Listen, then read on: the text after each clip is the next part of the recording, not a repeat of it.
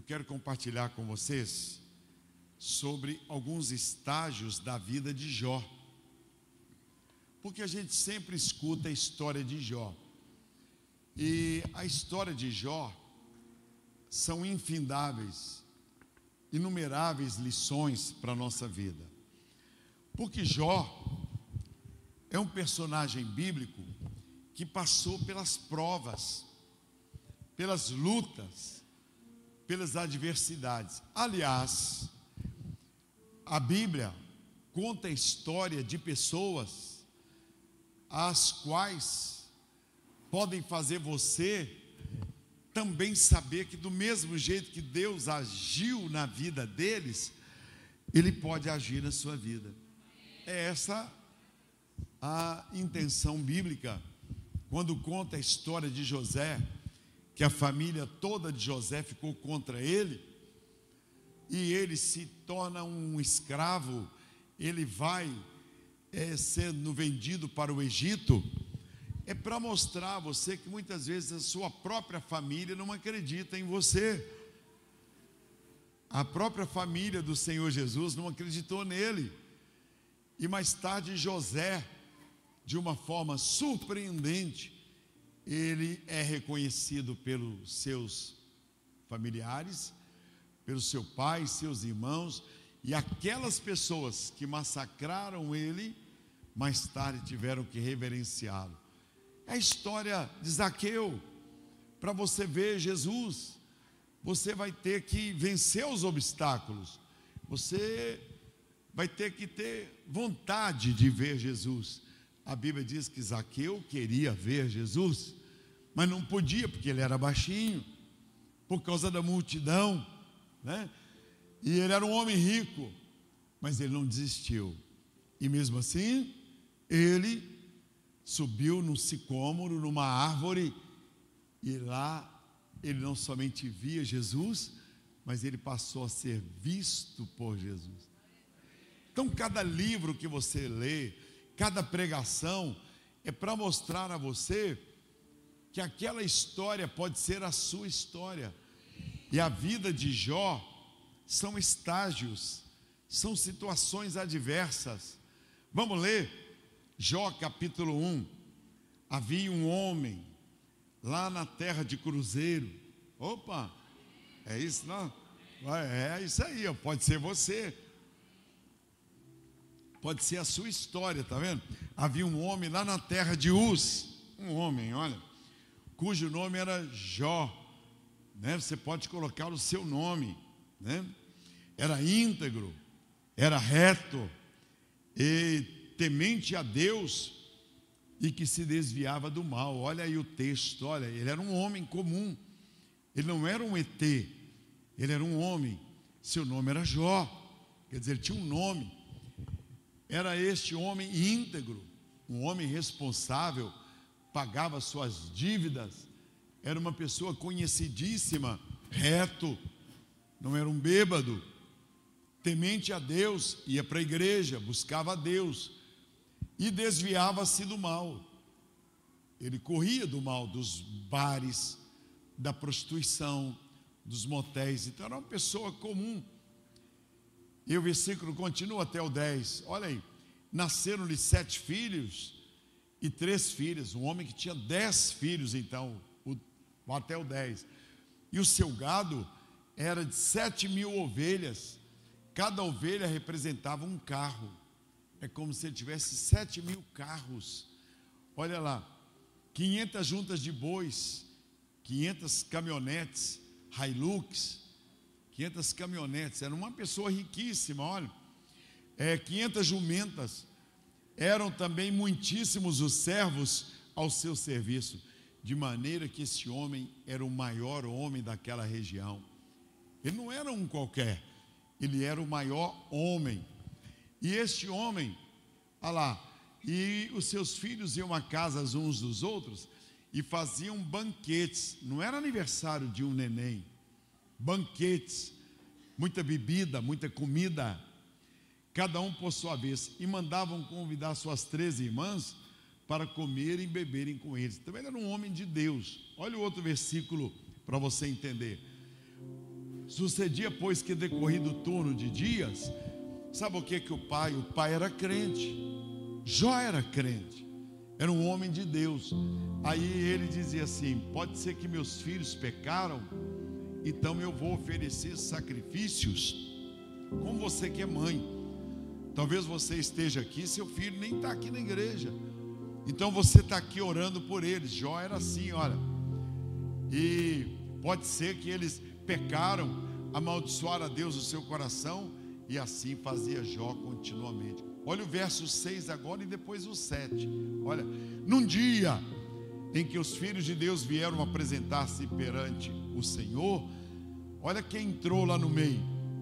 Olha quem estava no meio dos filhos de Deus. Por isso, pastor Paulo, que na igreja às vezes aparece um filho do diabo, causando divisão, causando tristeza, roubando ovelhas de Jesus, causando decepção. Olha lá, entre os filhos de Deus, diga comigo, entre os filhos de Deus, muitas vezes, infelizmente, vêm os filhos das trevas. Você não está vendo? Os apóstolos eram doze, e lá estava Judas, entre os filhos de Deus. Então, muitas vezes você e eu, nós nos assustamos, mas olha lá, veio também Satanás entre eles. E Deus perguntou a ele: Satanás, de onde você vem? Ele respondeu que estava na lua. Não, ele disse o que? Eu vim da terra. Eu vim de passear na terra, de rodear a terra e passear por ela. Olha ali. E eu vi como Jó. Olha aí, você viu Jó? Você viu meu filho lá na terra? É a mesma coisa comigo e com você. Por isso que às vezes alguém nos maltrata na padaria, muitas vezes que no trânsito tem um problema, muitas vezes na escola você tem um problema com o filho, uma professora de forma maligna, porque vai atacar você. Talvez você hoje teve uma tristeza, teve uma grande decepção. Olha lá, porque não há na terra, quando Deus elogiou Jó, Aí o diabo fala assim: é lógico, porque o Senhor abençoa a vida dele, ele não adoece, tudo dá certo para ele, a família dele é maravilhosa, mas toca nos seus bens, toca nos seus bens, faz ter um problema na família, faz ter uma doença, e aí Deus permitiu. Ó Deus, em nome do Senhor Jesus, nos abençoe aqui, ó Pai cada vez mais na ministração da tua palavra, que possamos sair daqui melhores do que nós entramos.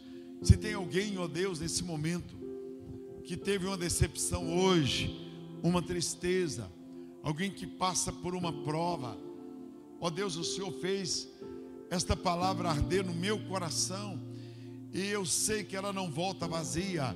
O Senhor nos guardou na estrada, eu, pastor Rachid, Ó oh Deus, foi tão bom ele dirigindo, tão bom Lucas, tão bom Cristiano, nós quatro pastores.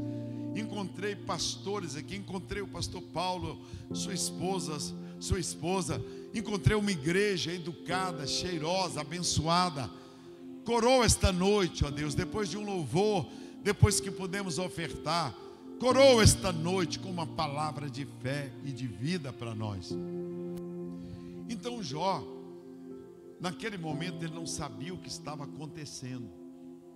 E trava-se então uma batalha no mundo espiritual. Começa uma competição. Satanás querendo que Jó blasfemasse. O que é blasfemar? Xingar, falar mal de Deus. Ah, Deus, o Senhor me abandonou, o Senhor não me ama, o Senhor não, não me abençoa, o Senhor abençoa aquele ímpio, o Senhor abençoa outra pessoa, mas eu sou teu servo, as coisas não acontecem. Ah, Deus, eu até duvido da tua existência. Ah, Deus, o Senhor não está com nada. Isso aqui é blasfemar. Você começa a usar a boca para falar mal de Deus e começa a murmurar, e aí então você cumpre o desígnio do diabo. E Jó então perde começa uma perda muito grande. Satanás começa a atacar a vida dele. Então vamos lá, ele perdeu a fazenda. Uma pessoa rica, ela se tornar pobre, é diferente de uma pessoa pobre, que nunca foi rica. Uma pessoa que é pobre, pobre, vamos supor que a filha vai casar, aí você dá um liquidificador de presente a pessoa fica feliz. Você dá um jarro de, de chá e as xícaras, ali como é comum muitas pessoas darem, principalmente nos chás de panela, né? Você dá uma garrafa de café, você dá um, um, alguma, um ferro de passar roupa, que são os presentes que mais as noivas ganham, né? Ferro de passar roupa liquidificador e liquidificador e garrafa térmica. Pode lembrar quando você casou e fez um chá de panela, o que você mais ganhou foi isso aí, né? Garrafa térmica, liquidificador e ferro de passar roupa, né? Então é o que as pessoas ganham, né? Ou então um joguinho de toalha, né? Aquela toalhinha de rosto que ela não enxuga, ela espalha água, né? Ela espalha aquela de 5,90, né? Ah, aquele, uma caixa de meia, né? Um, conjunto de meia que você enfia o pé na meia e já sai o dedo lá na frente, assim, né? Então, são coisas. Então, é diferente de uma pessoa rica que fica pobre. E Jó, ele era rico, ele era o maior homem, e ele fica pobre de repente. Satanás faz com que ele perca a fazenda dele. Pega fogo, as plantações pegam fogo, e acontece uma desgraça após outra. Os filhos morrem, dez filhos. Eu sou pastor já há quase 50 anos. Eu nunca realizei um sepultamento de dois filhos que tivessem morrido de uma vez. Nunca. Morre um, morre outro. Mas Jó, realizou o sepultamento de dez filhos de uma vez, morreram todos de uma vez, estraçalhados. A Bíblia diz que a casa caiu sobre eles, troncos de madeira. Provavelmente ele não pôde nem ver os filhos, provavelmente ele não pôde nem reconhecer os filhos. Eles sabiam que eram seus filhos, mas eles devem ter ficado totalmente mutilados destruídos. Ainda agora, vindo na estrada, o pastor Cristiano que está comigo aqui, ele falou que passou ao lado de um, onde houve um acidente, um rapaz caiu da moto e veio o caminhão e passou por cima do rapaz e partiu o rapaz no meio, estraçalhou, estraçalhou aquele jovem e mostra a perna dele para um lado, a outra parte do corpo para o outro lado meio do asfalto, o pastor Cristiano passou ao lado, viu o corpo, filmou. Que coisa triste. Jó, os filhos dele foram estraçalhados, foram destruídos, porque a casa caiu sobre eles. Eles tiveram mortes violentas. Satanás veio com fúria, com ódio sobre eles e destruiu a vida dos seus filhos. Tirou a idade, ou melhor, mais do que uma, uma, na tenra idade, eles jovens, eram jovens, sete filhos e três filhas. Eu imagino como que Jó sofria aqueles dez caixões, dez caixões, e Jó ali dizendo: Poxa, eu sou um homem de Deus, eu sou uma pessoa de Deus, e, e que dor, o que, que eu fiz para ter dez filhos mortos? De uma vez, meu Deus, nós hoje sabemos o que estava acontecendo, mas Jó não sabia. Jó não sabia. Como você e eu, nós não sabemos o amanhã. Eu não sei o que está reservado para mim amanhã. Eu tenho cinco netos, eu tenho três filhos, eu tenho genro, tenho noras, eu tenho uma esposa, né? Então a gente não sabe o dia de amanhã. Eu não sei amanhã o que está reservado para mim. Jó deitou feliz, tudo maravilhoso, e no outro dia Jó tinha dez filhos mortos. a sua fazenda pegou fogo, os seus bens se dissiparam, Satanás destruiu tudo, a sua saúde foi embora, uma doença. Eu estou com um pastor lá no CTI, em Belo Horizonte, no internado já há 35 dias. Um pastor maravilhoso, um amigo meu, está comigo há 50 anos. 50 anos que ele é pastor comigo. 50 anos que nós andamos juntos. Desde a juventude, desde a nossa juventude, nós estávamos juntos. E ele andando para lá, andando para cá, e apareceu uma espinha na cabeça dele, uma espinha, um furúnculozinho. E ele pôs um esparadrapozinho, um, um band-aid por cima. Mas aquilo não sumiu. E ele, toda hora alguém falava: O que é isso na sua cabeça? E ele careca, aquilo ficou destacado, né? Quando a gente é careca, quando está no meio do cabelo, dá para disfarçar. E eu falei com ele assim: O que, que é essa espinha? Ele falou: Ah, eu não sei, surgiu. Ele tem 70 anos, eu tenho, vou fazer 72. E nós estamos juntos há 50 anos, então desde a juventude. E eu falei com ele assim, mas está maior. Semana passada estava menor. Aí ele falou, eu disse, vai ao médico. E ele foi ao médico. E já ficou internado no hospital. É uma manifestação da leucemia. E ele estava com mil hemácias. E plaquetas em mil. Sabe quanto que ele tinha que ter? 600 mil. Ele ia morrer na academia, ele iria morrer dirigindo, ele iria morrer no almoço na casa dele, ele poderia morrer dentro da igreja. E tem 35 dias que ele está internado. Meu coração está partido porque eu amo. Ele é o meu braço direito. É aquela pessoa que eu falo, Pastor Kleber, eu não posso fazer aquela visita. Ele vai lá e faz a visita. Ele atende as pessoas junto comigo no gabinete pastoral. Ele vai para a igreja às sete da manhã, seis da manhã. Ele é o primeiro a chegar e o último a sair. Gerenciou a Ipiranga do Brasil, postos de gasolina. Um chefe, uma pessoa forte. E da noite para o dia ele perde a saúde. Está lá, pastor Paulo, 37 dias. Me parece 37 completa hoje. Sem poder sair. A esposa lá, meu pastor auxiliar lá com ele, a filha lá, 37 dias que ele não vê o netinho dele, 37 dias que a criança não pode entrar no hospital e os médicos não conseguem saber o que é que está acontecendo, que bactéria é essa. Jó perdeu a saúde. Olha, você muitas vezes pode perder o dinheiro, mas você poder ter força com as suas pernas, você andar, você ir ao banheiro, você poder comer o que você quer. Ele não pode comer o que quer. Teve um dia que a campainha lá da minha casa, da nossa casa, tocou desesperadamente.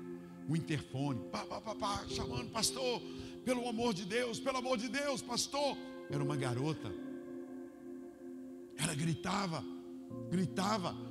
E a esposa também chorava. Eu falei: o que, que aconteceu? A vizinha, pastor, meu pai não consegue urinar. Meu pai não consegue urinar. Ele está urrando de dor. Quando eu cheguei na casa, ele estava gritando. Eu nunca vi um homem gritar tanto na vida. Era um domingo. E para colocar ele dentro do carro, ele uivava: ai, ai, ai, ai. E eu pus ele no assento de trás. O carro nosso tem três fileiras de banco. Aí ele foi deitado uma, a esposa, a filha, e eu fui levá-lo para o hospital. E ele gritando. Eu nunca vi na minha vida pastoral um homem gritar tanto. Ele uirrava o carro com os vidros, com as janelas fechadas, e as pessoas no sinal olhando, porque o homem gritava. Eu passava em qualquer buraco, ele gritava, Pastor Paulo. Eu não sabia e ele dizia: pelo amor de Deus, pastor Jorge, mais depressa. Eu entrando na contramão, subindo no meio-fio. E ele uivando, gritando, gritando. Ele gritando: Deus, me devolva a saúde, Deus, Deus. E aí, quando eu entro com ele no pronto-socorro, depois de uns 20 minutos, eu na contramão, eu subindo no passeio, ele entra e aí ficam sabendo que a urina presa, urina presa, que os rins dele pararam de funcionar e a urina ela ficou ali presa na bexiga e aquilo estava para explodir, para explodir. E eu entro com ele, eles põem na frente, porque ele gritava, gritava, tinha umas 50 pessoas ali naquele pronto-socorro. Eu passei com ele na frente, ele entrou e carregando ele, ai, gritando, e já foi na maca. Quando ele entra com ele, eu entro com ele, eles imediatamente vêm com uma sonda e colocam a sonda no pênis dele e aquilo esguicha sangue para o teto do pronto-socorro da sala mesmo. Eu nunca tinha visto na minha vida o esguicho de sangue na minha cabeça, na cabeça da enfermeira, do médico, tudo, porque a urina estava presa à bexiga, ela ia explodir, ele ia morrer. Saúde, saúde, gente. Você pode não ter dinheiro, mas você ter saúde, né? Você consegue superar. Agora, cada vez que eu vou ao banheiro, vou urinar, eu dou glória a Deus. Eu venho assim, aleluia, aleluia, aleluia. Glória a Deus. Porque eu não sabia que urina presa. Nós não sabemos a bênção que é ter saúde. Você poder comer de tudo. Agora o Cristiano falou comigo aqui, pastor, eu posso comer de tudo. De tudo. O Rachid falou, eu não posso comer de tudo, eu não posso comer camarão. Olha aí. Camarão não posso comer, se eu comer camarão eu passo mal, é perigoso até eu morrer. Mas quem é aqui que pode comer de tudo? Quem é que pode? Olha aí, quem é que deita e dorme? Quem é que deita e dorme? Olha, quem é que está com uma bolsa escrotal aí? Não pode ir ao banheiro? Ninguém. Quem aqui está aqui com saúde hoje? Dá um glória a Deus aí, olha. Satanás tirou a saúde. Satanás tirou a saúde de Jó. Satanás tirou a saúde de Jó. Quem aqui já perdeu um filho por acidente de carro, de moto, ou caiu do telhado, ou foi atropelado? Quem aqui já perdeu um filho que foi estraçalhado? Uma pessoa perdeu. Tem mais alguém? É uma dor inexplicável, não é? Um filho, dois filhos, te trouxe dor inenarrável, não é? Imagine dez. Você tem algum filho vivo hoje com você? Perdeu dois, né? Os dois ali perderam. Não tem nada, absolutamente nada que o console a não ser o Espírito Santo e a fé em Deus. Jó perdeu dez de uma vez, perdeu os bens, perdeu a saúde, ficou doente, perdeu o bem, perdeu os filhos, perdeu a saúde, perdeu a honra, perdeu os amigos, perdeu a posição, perdeu tudo, tudo. E você, quando escuta, por isso que você nunca viu um menino com o nome de Jó. Você conhece algum menino que chama Jó? Você conhece algum adulto que chama Jó? Eu, nesses 50 anos de pastor, eu nunca consagrei um neném, Senhor, eu coloco em tuas mãos Jó talvez um neném chegar, a mãe fala, vou pôr o nome no meu filho de Jó. Eu falo assim, põe outro nome. Põe o nome de outra pessoa. Jó, Jó parece que vai trazer a memória nossa, sofrimento, traz uma ideia de sofrimento. Jó significa, olha, voltando sempre para Deus. Esse é o nome Jó. Significa penitente, aquele que está sempre em oração, em vigilância. Esse é o nome dele, aquele que volta para Deus. E Jó, a gente pensa muito no que Jó perdeu. Muitas vezes a gente pensa no que perdeu, né? E pensa no que perdeu. Você perde uma chave. Aí você fala, ai meu Deus, cadê minha chave? Você esquece que tem uma penca de chave que você não perdeu. Né? Você vai passar uma roupa, perde uma roupa, mas você esquece que o guarda-roupa está lotado de roupa. A gente pensa muito no que perdeu, mas vamos ver o que que Jó ganhou. Que a gente vê sempre o que ele perdeu. Então ele perdeu os filhos, perdeu o dinheiro, perdeu a casa, perdeu a saúde, mas tem uma coisa que Jó não perdeu. Jó capítulo 1, versículo 22. Coloca ali para mim. Jó 1, 22. Em tudo isso, Jó não pecou, nem atribuiu a Deus falta alguma. Ele não perdeu a sua fé em Deus. Ele não atribuiu a Deus falta alguma. Ele sabia que Deus não teria prazer em matar os seus filhos, como você também.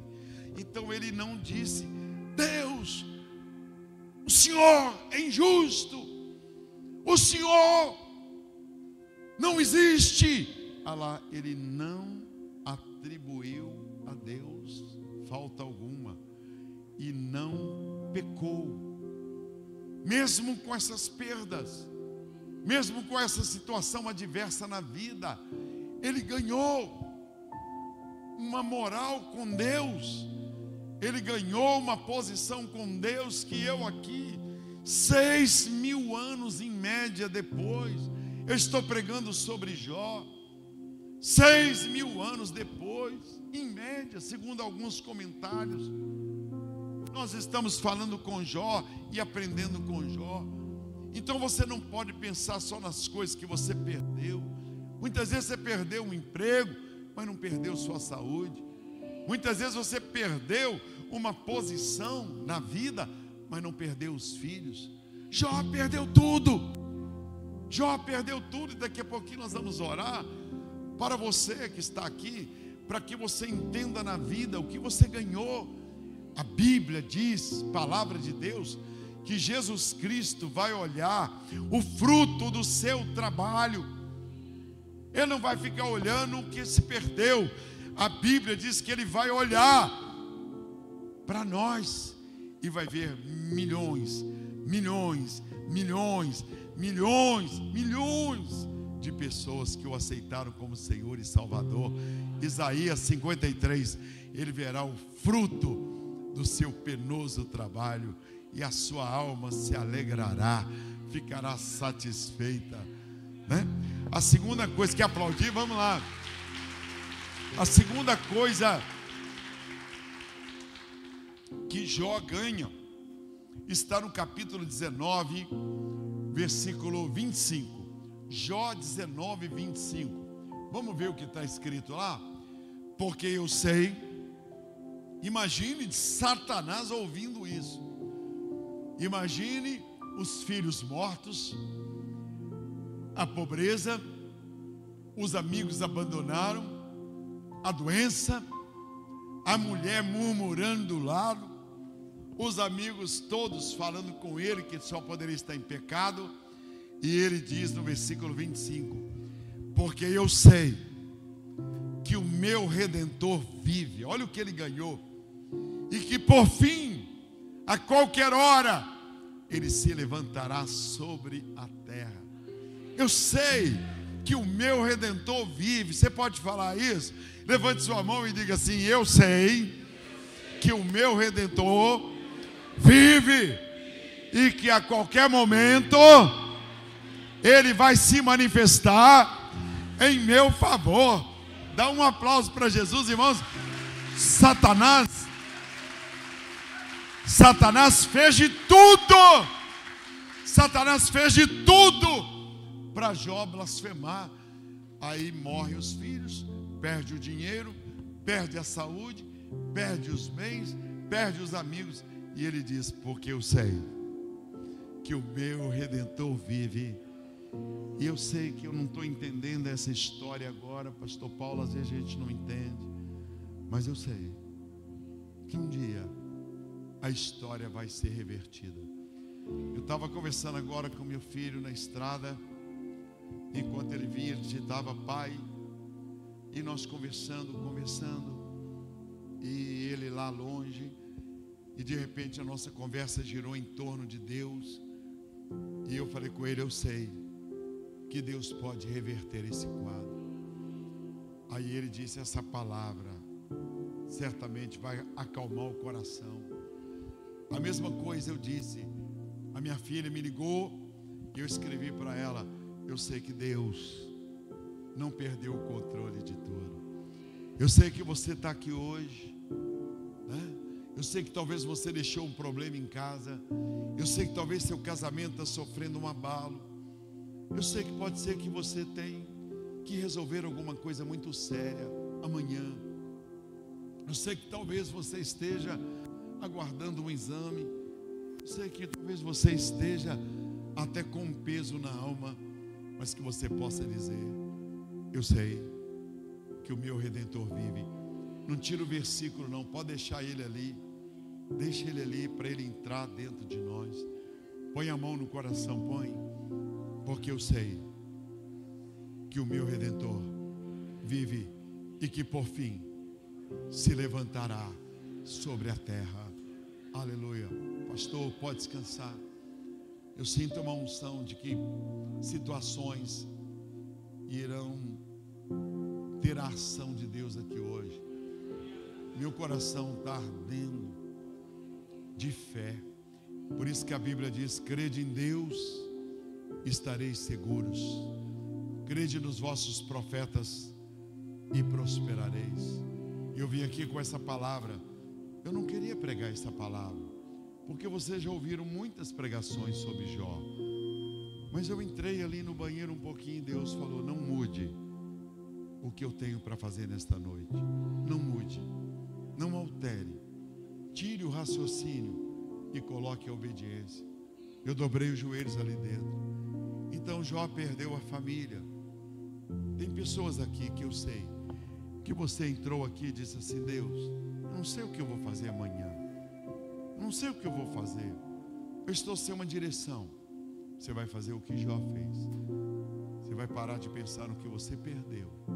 E você vai dizer: Eu sei que o meu redentor vive e que por fim se levantará. Não é lá no céu, é na terra, é onde eu estou. Você precisa hoje de uma resposta. Você quer ver Jó capítulo 13, verso 15. Jó 13, olha outra coisa que Jó ganhou. Jó tinha no coração a eternidade. As pessoas pensam muito só nessa terra. Como Jó viu a morte do seu gado, a morte dos seus camelos, a morte das suas ovelhas, a fazenda de Jó apodreceu a casa de Jó se tornou um cemitério, dez caixões. Jó, a Bíblia diz que a carne dele estava podre e cheirava mal. Jó levantou-se na praça e ele cambaleou, foi cambaleando. Os meninos riram dele. Você tem que ler o livro de Jó.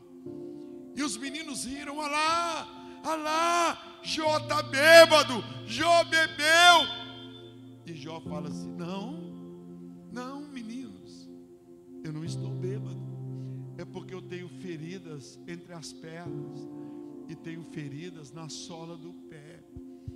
Eu não estou cambaleando porque eu estou bêbado, eu estou cambaleando porque eu estou cheio de feridas entre as entranhas. Sabe o que que Jó fala?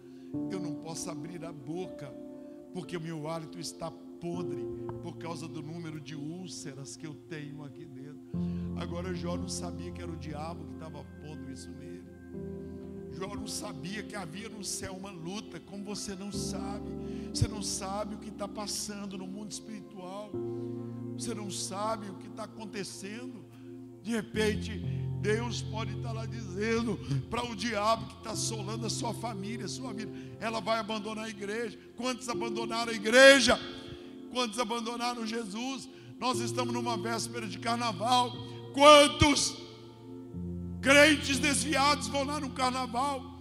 Quantos crentes abandonaram a Jesus?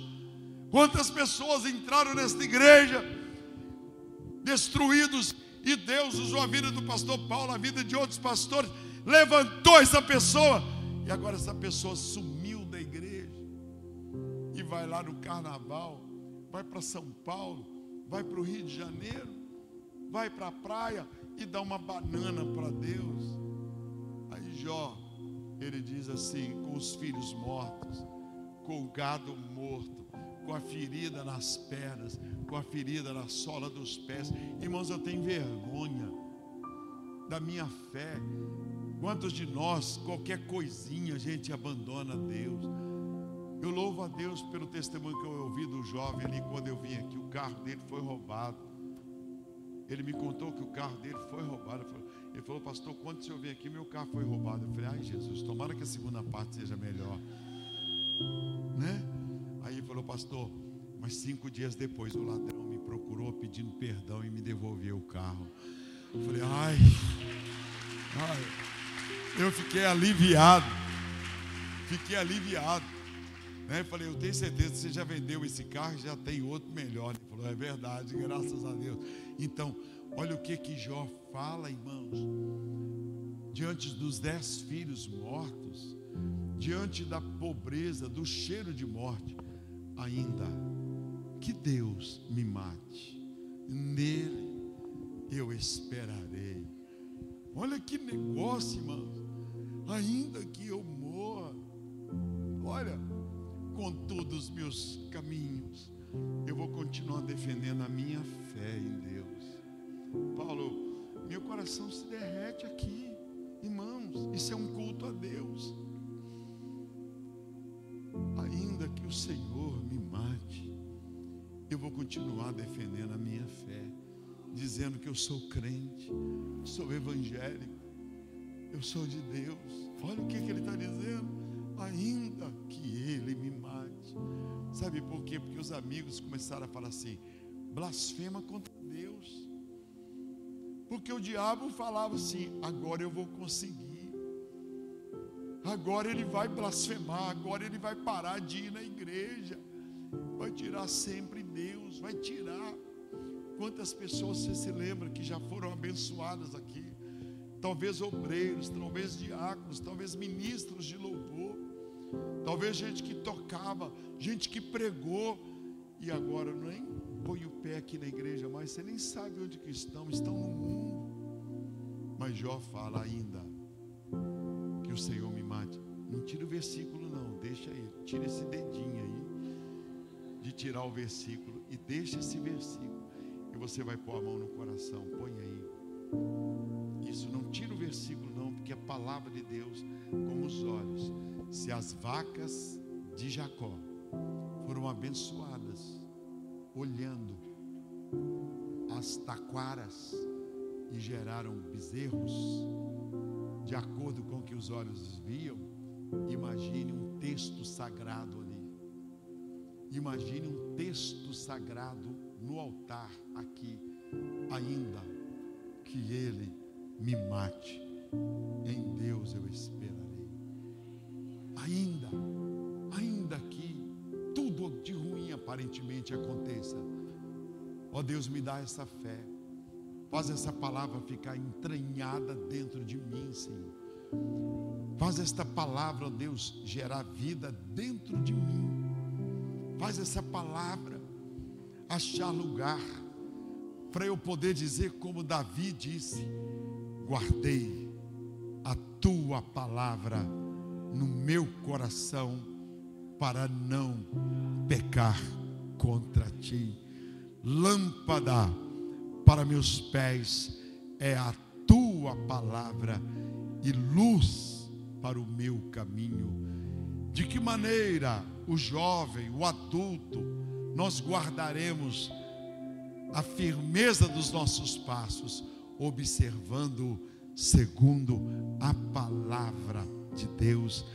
Pedro, você não precisa que eu te lave, porque você já está limpo pela palavra que eu tenho pregado para você. Examinai as Escrituras, são elas que falam de mim. Errais, não conhecendo as Escrituras, porque nelas está o poder de Deus meu Deus, faz esta palavra proferida por Jó que é a tua palavra vinda do coração, primeiro do Senhor, para o coração de Jó. Ainda que o Senhor me mate, no Senhor eu esperarei. Dá um aplauso para Jesus, dá. E uma outra palavra que está aqui,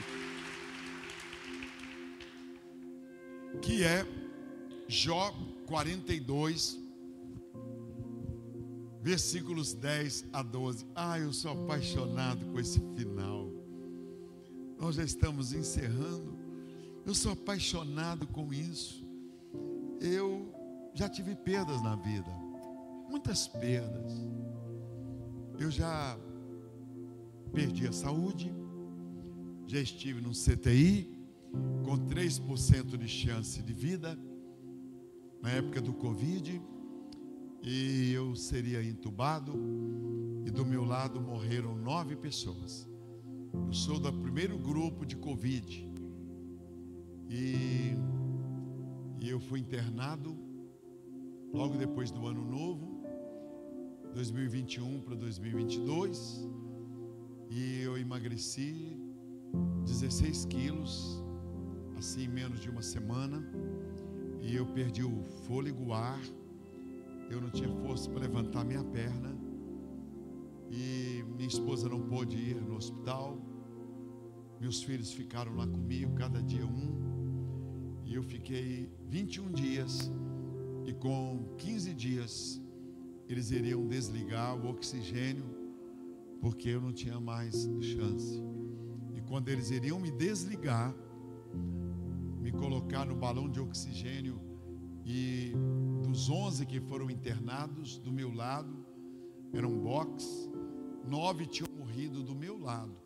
Os médicos estavam usando aquelas roupas bem protegidas, como se fosse cuidar de abelhas porque eles não sabiam o que fazer, não tinha medicação, não sabiam nem que dar o remédio, estavam os médicos perdidos, vários médicos morrendo, e quando eles iriam me entubar, sabendo que eu não voltaria, como Lázaro, como Lázaro, cantor, né? Que cantava aquelas canções tão lindas, não voltou. Ele não voltou, foi entubado eu seria entubado. Aí um médico da nossa igreja, doutor Samar, falou: Olha, o pastor Jorge não merece morrer entubado. Vamos deixar ele morrer naturalmente. Ele vai parar de respirar. Ele vai deitar, deitar não, já está, ele vai dormir, vai desmaiar e o seu pulmão vai parar de funcionar porque só está funcionando 3%. Todos morreram com 5% do pulmão, 10%. E de uma forma miraculosa, pessoas orando por mim no Brasil todo, no mundo todo. De repente eu comecei a melhorar. Chegou um remédio, eu fui melhorando e seis dias depois eu saí do hospital. Né? Então, eu posso dizer para você que eu sei o que eu estou pregando. Eu sei o que eu estou pregando. Eu estive prestes a partir para a eternidade. Eu entro no CTI, oro. Então Jó, está aqui, olha. Isso aqui me anima. Jó já estava prestes a morrer. A mulher de Jó chega perto dele e diz: Meu bem, não dá. Não dá. Você está um cadáver humano. Amaldiçoa a Deus e morre amaldiçoa a Deus, xinga Deus, Jó, fala que Deus te abandonou. O que, que ele estaria fazendo? Cumprindo o propósito de Satanás: blasfemar, xingar, murmurar. Quando você fala que droga de trânsito, que droga de vida, que desgraça de vida, que lugar terrível, eu moro aqui em Cruzeiro, nada aqui vai para frente, eu vontade de sumir dessa terra, vontade de sumir do Brasil. Oh, criançada que não presta. Oh, tô... Tem gente que amaldiçoa de manhã, de tarde, de noite. Tem gente que só fala palavrões, só fala coisas indevidas, da sua boca só sai aquilo que não presta. Nada tá bom, a comida tá ruim, faz calor reclama, faz frio reclama, chove reclama fica nuvem. Tem gente que só amaldiçoa um dia inteiro, o dia inteiro. Amaldiçoa, amaldiçoa, amaldiçoa.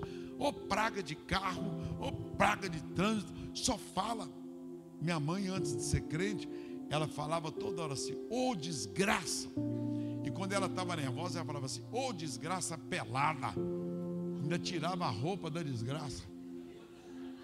Eu só falo essa palavra aqui na hora que eu estou pregando para ensinar. A palavra desgraça significa sem o favor de Deus e com o favor de Satanás. Qual que é o favor de Satanás?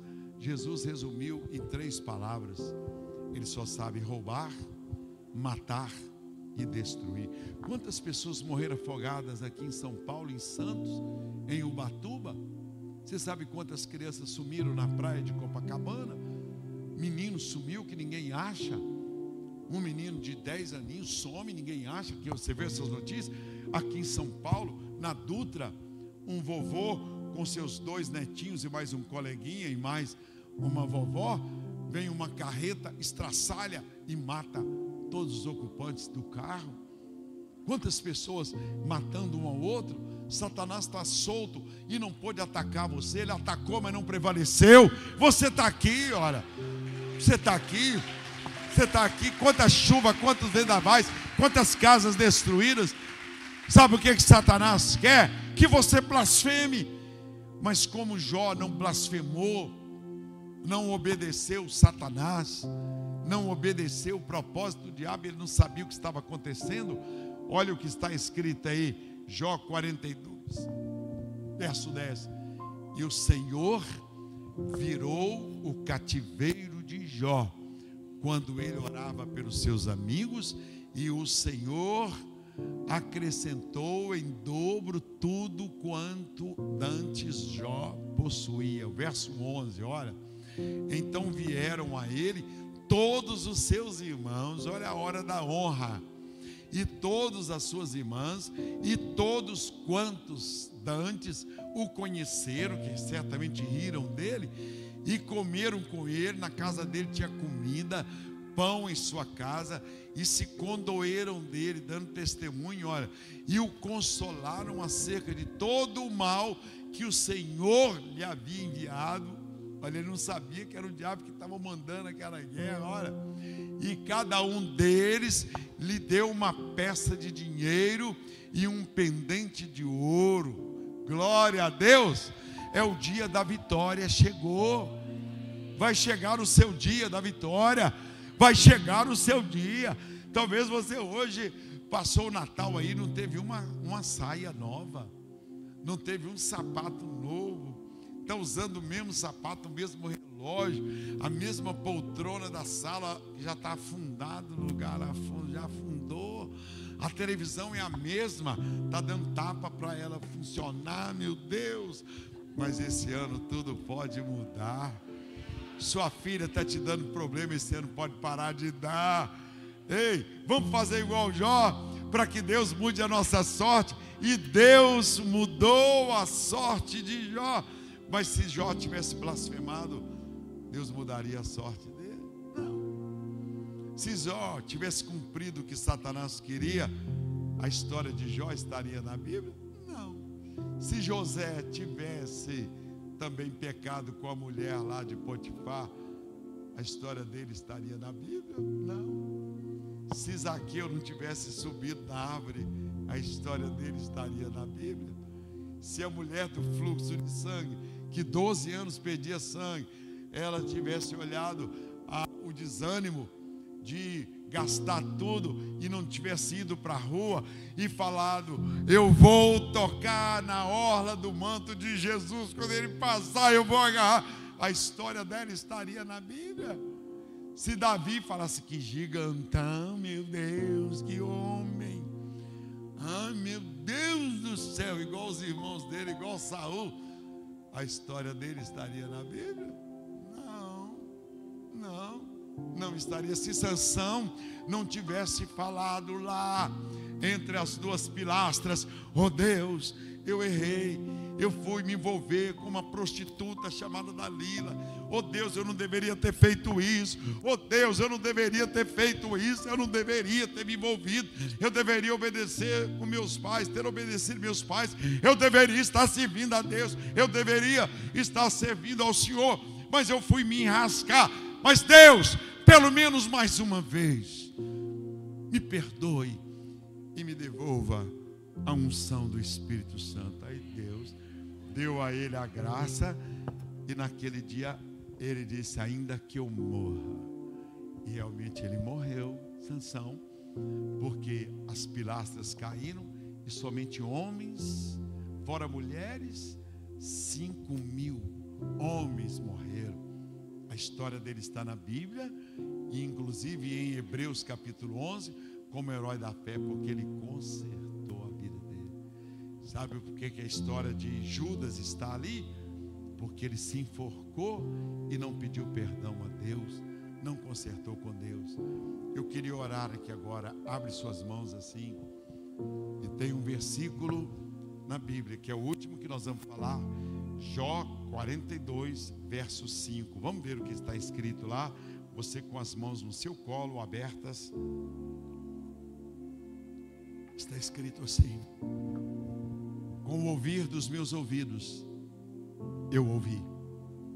Mas agora, os meus olhos te veem. Em outras palavras, outra tradução que você tiver aí, eu te conhecia, só de ouvir falar. Mas agora, agora os meus olhos te veem. Feche os seus olhos um breve momento, feche. Ele marabachei cantou la mãe. Ele canta lá Manachusete. Ah, nosso Deus, dificilmente eu recebo uma palavra profética para eu poder traduzir em línguas. Essa palavra veio ao meu coração aqui agora. Esta palavra ardeu aqui é uma noite que eu gostaria que todas as mãos fossem ungidas com óleo. É uma noite que o pastor Paulo, com meu filho, ele permita que nós possamos fazer aqui um túnel para que todos que estão aqui passem e que o Senhor possa mudar a sorte de todos eles. Ele marabachei quem tula mai. Ele que necessite mais porque estás abatida? Porque você pensa que eu me esqueci de ti? Eu nunca me esqueci de ti.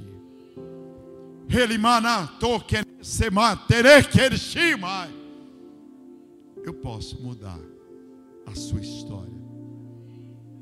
Eu sou o que sou. E eu sou muito mais do que você precisa. Oh Deus, um vaso de barro. Eu não me lembro a vez que alguma igreja no Brasil eu tenha sido usado com profecia. Deve ter um novo tempo para esta igreja. Deve ter um novo tempo para vidas que estão aqui, para pastores, para líderes. Deve ter um novo tempo para quem entrou aqui em pedaços, porque o Senhor disse que o Senhor está pronto a fazer tudo novo. Um minuto de gratidão a Deus. Eu estou agradecendo a Deus. Eu não me lembro o dia, Pastor Paulo. Eu tenho o dom de profecia. Eu tenho o dom de línguas. Eu tenho alguns dons do Espírito Santo que Deus me deu. O Rachid tem viajado comigo, outros Cristiano. Eu não, eu não me lembro. Eu já preguei ano passado para na Itália, Espanha, Portugal duas vezes, Estados Unidos duas vezes, Israel duas vezes. Um monte de país, um monte de cidade. Eu não me lembro dia que eu tenha sido usado em profecia em alguma igreja fora da Getsemane. Tem anos. E Deus me deu essa palavra aqui. Tem um novo tempo, alguma coisa vai acontecer para melhor na vida de vocês, na vida dessa igreja. Eu não sei porque eu vim com tanta alegria pelo caminho. nós viemos numa conversa tão boa, nós quatro pastores. Eu não sei se você ouviu, eu pedindo se você poderia providenciar um óleo para a gente ungir as mãos. Eu. Nós podemos fazer um túnel depois aqui embaixo de pastores. Você pode passar nesse túnel. Quem deseja passar? Então, antes de passar nesse túnel, de olhos fechados, o mesmo Deus de Jó é o nosso Deus, é o Deus do Senhor Jesus Cristo.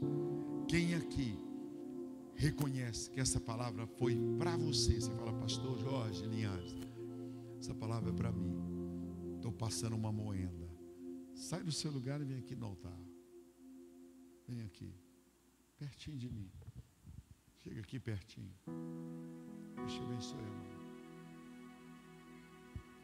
Você que entrou aqui pela primeira vez. Você que entrou aqui e que estava afastado dos caminhos do Senhor.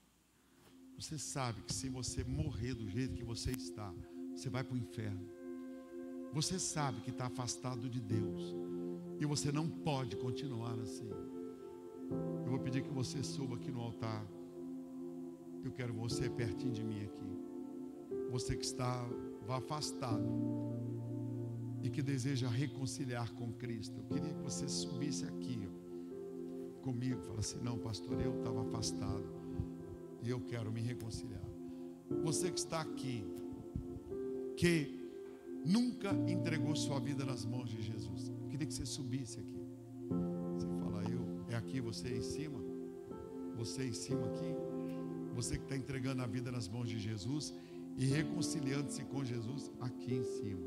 É você o seu caso? Tem alguém? Sobe aqui, por favor. Sobe aqui, fica aqui perto de mim. Tem mais alguém? Eu sei. O Espírito Santo me diz que tem pessoas que estão com vergonha de vir aqui. Você sabe que você precisa acertar sua vida com Deus. Se é você, Vem cá depressa. Se Deus está falando com você, ah, estou com vergonha, vou, não vou, eu não sei como você está. Está fumando, está bebendo, não interessa. Vem cá no altar. Esta noite nunca mais vai voltar. Essa noite nunca mais vai voltar. Se Deus falou com você, vem aqui como esse jovem veio.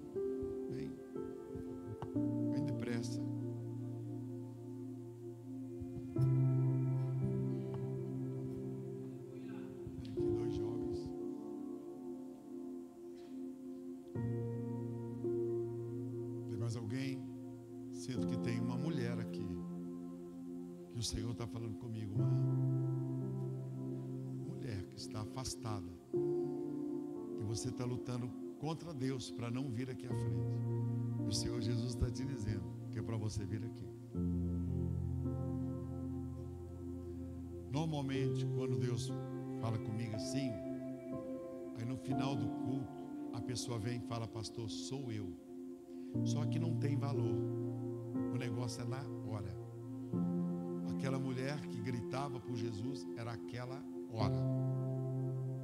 Se Jesus falou com você, dificilmente a pessoa não se manifesta. Pode ser que você não se manifeste e depois você queira falar comigo. Vamos fazer isso agora. É na vista de todos.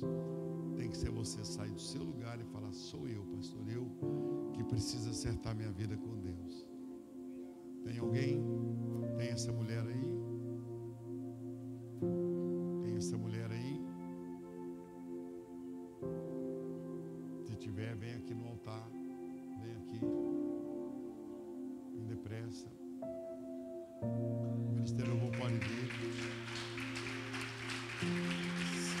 Pode depois perguntar a ela se o Senhor não tem se revelado a ela. E hoje é o dia que ela tinha que tomar essa decisão. Você pode perguntar depois que o Senhor está aqui nesse lugar. E vai ter cura de câncer, vai ter cura de depressão, vai ter porta aberta. Vamos ficar em pé, vamos. Nós vamos estender as mãos para essas vidas que estão aqui na frente.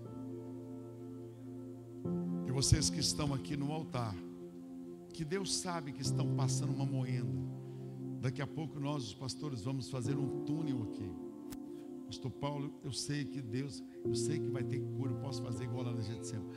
Eu sei que vai ter cura. Eu vou ser o último a sair daqui. Tá? Eu vou ser o último. Eu só saio depois que a última pessoa passar. Eu e pastor Paulo passar no túnel aqui. Deus tem uma obra aqui. Tem gente que vai deixar aqui derrota, depressão, tristeza. Mas nós vamos orar por esses três que estão aqui no altar. Como que você chama? Gustavo. Gustavo. Significa rei, significa cetro, significa aquele que domina. Você tem que dominar. Você não pode ter um vício sequer, porque o seu nome, cada vez que alguém fala Gustavo, significa aquele que tem um cetro nas mãos, que tem autoridade. Por isso que o diabo quer tirar a sua autoridade. Mostra através de você toda a sua família. Antes de você nascer, você recebeu esse nome, Gustavo, cetro de autoridade. Por isso que você é líder. Desde menino, onde você vai, que a penca de gente vai atrás. Agora você vai trazer isso para a igreja. Como é que você chama? Gustavo também? Meu Deus. Não, dá um aplauso para Jesus, olha aí. Olha, irmão, olha aí. Eu tenho um livro com sete mil nomes. E eu estudei os nomes. O judeu, antes de pôr o nome, eu sou judeu, né? sou de família judaica. Meus avós foram assassinados. Antes de pôr o nome numa criança, eles determinam o futuro daquela criança chamando aquele nome que eles colocam. E o seu nome, só pode sempre ser Gustavina. Não, como é que você chama? Maiara. Eu não me lembro que é Maiara. Mas deve ser coisa, deve estar ligado com Maíra, Mayra. E agora, se for Mara, é relacionada com depressão. É aquela que é triste. Se for Mara, que as, são as águas amargas ali de Meribá, quando aquelas águas estavam amargas. Mas o certo é que você tem um novo nome no livro da vida. Se você tinha depressão, Jesus põe agora um nome abençoado. Se você era mandado, você vai começar a mandar e trazer gente para a igreja, viu, Gustavo? Vocês dois. E você, Mayra, você tem um novo nome no livro da vida e vocês também.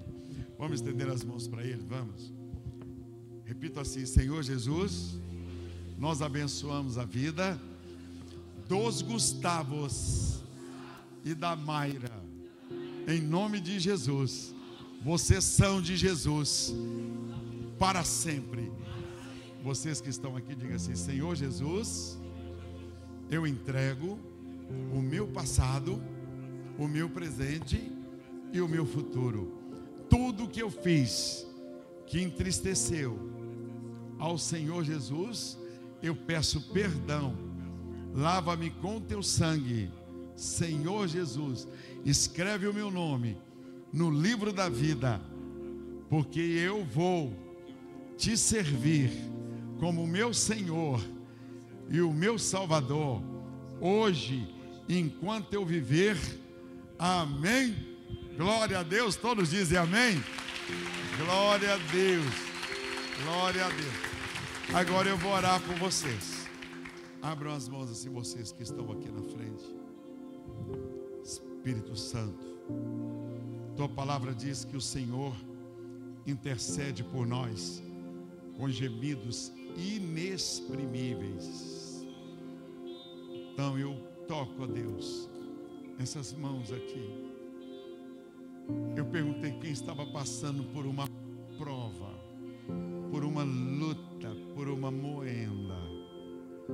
E o Senhor disse: Vinde a mim, todos vós que estáis cansados e sobrecarregados, e eu vou aliviar vocês. Eu vou tirar o peso que está na sua vida. Eu vou fazer você ficar mais leve. Por isso que eu estou tocando nessas mãos aqui. Em nome do Senhor Jesus. Daqui a pouco todos eles irão passar no túnel aqui. O mês de janeiro é o mês de renovação espiritual. O mês de janeiro é o mês de conserto espiritual. E estas vidas que estão aqui, ó Deus, no teu altar, eu vou me embora, mas elas vão testemunhar coisas novas que irão acontecer porque não é no nome de Jorge, não é no nome de Paulo, não é no nome de qualquer santo, é no nome que é sobre todo o nome, o nome de Jesus, que nós abençoamos vocês.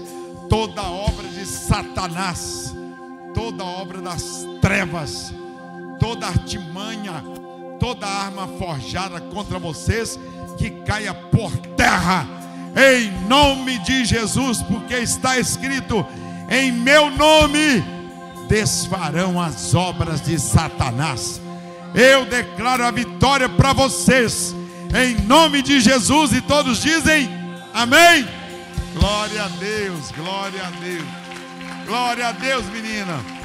Deus abençoe, Deus abençoe você. Glória a Deus.